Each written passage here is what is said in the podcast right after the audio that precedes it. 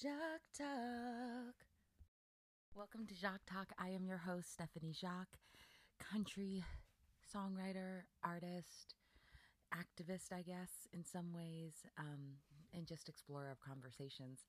And this is a new segment that is beginning this week called The Download. These will be shorter episodes and sometimes solo, sometimes I'll have somebody with me, and we will be getting into some current events that are happening right now, today, these moments. So let's dive into it. Let's get into the facts. There's a few things happening this week, um, but at the forefront is Julius Jones. Um, Julius Jones is on death row in Oklahoma, and the Pardon and Parole Board of Oklahoma have given their recommendation to commute his sentence, a three to one vote. And the governor, Governor Stitt, said he would follow the recommendation of the parole board. But here we are two days out from the November eighteenth execution date, and he has yet to commute the sentence. Um, there has been public outcry, and I would love to know y'all thoughts about this. I would love to know how you feel, because I'll tell you how I feel.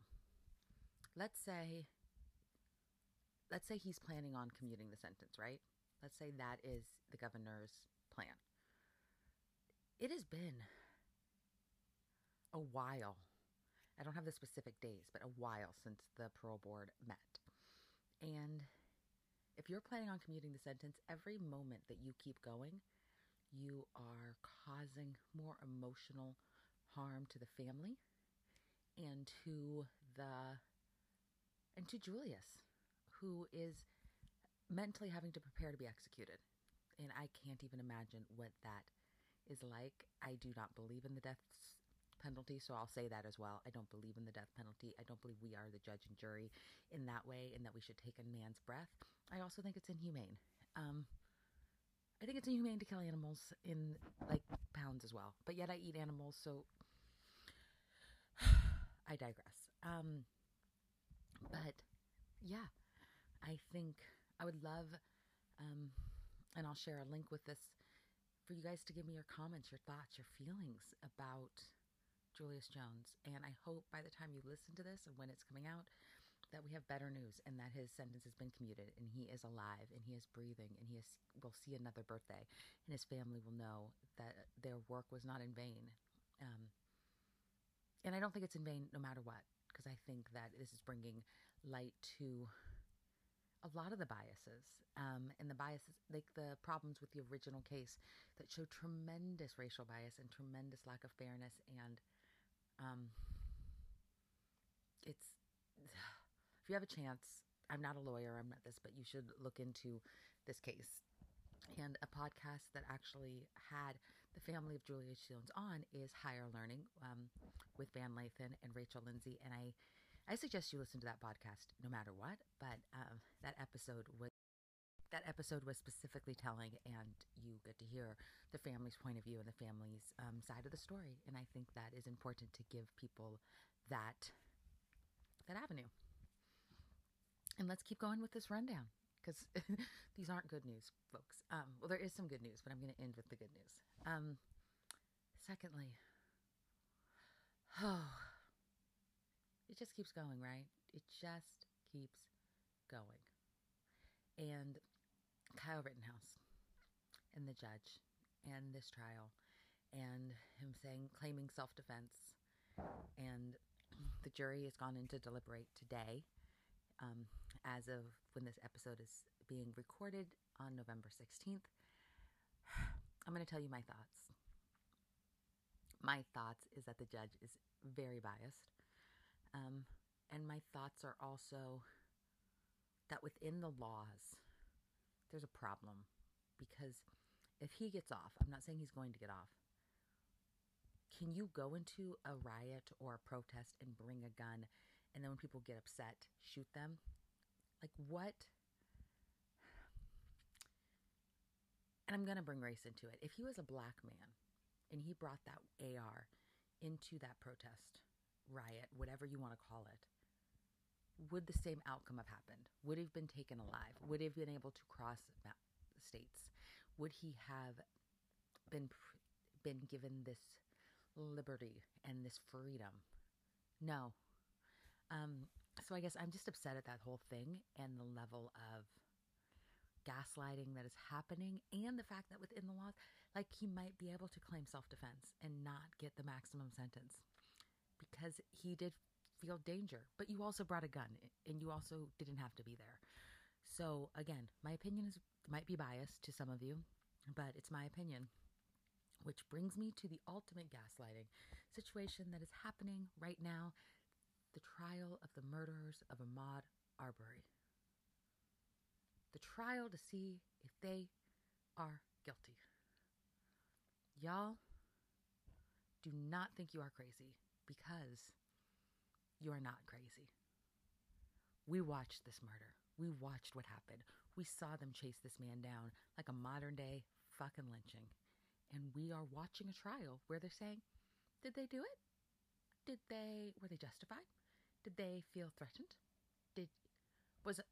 We've all seen the video. I mean, for a majority. And was he... Uh, somehow they're twisting it like they're the victims. No, folks. We saw it. Do not let them twist it. Do not let them twist it. In the Rittenhouse, they might have a way of getting him off. This one, these men should not walk. No. No, no, no, no, no. No, no, no.